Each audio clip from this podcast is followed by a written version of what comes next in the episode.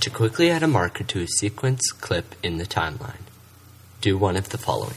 Select the clip to which you want to add a marker, then position the playhead where you want to place the marker, or double click the clip to which you want to add the marker. Then in the viewer, position the playhead where you want to place the marker in the clip. Next, do one of the following. Choose Mark, then Markers, then Add. Press M. Press the accent key, or in the canvas, click the Add Marker button. A clip marker appears, colored pink.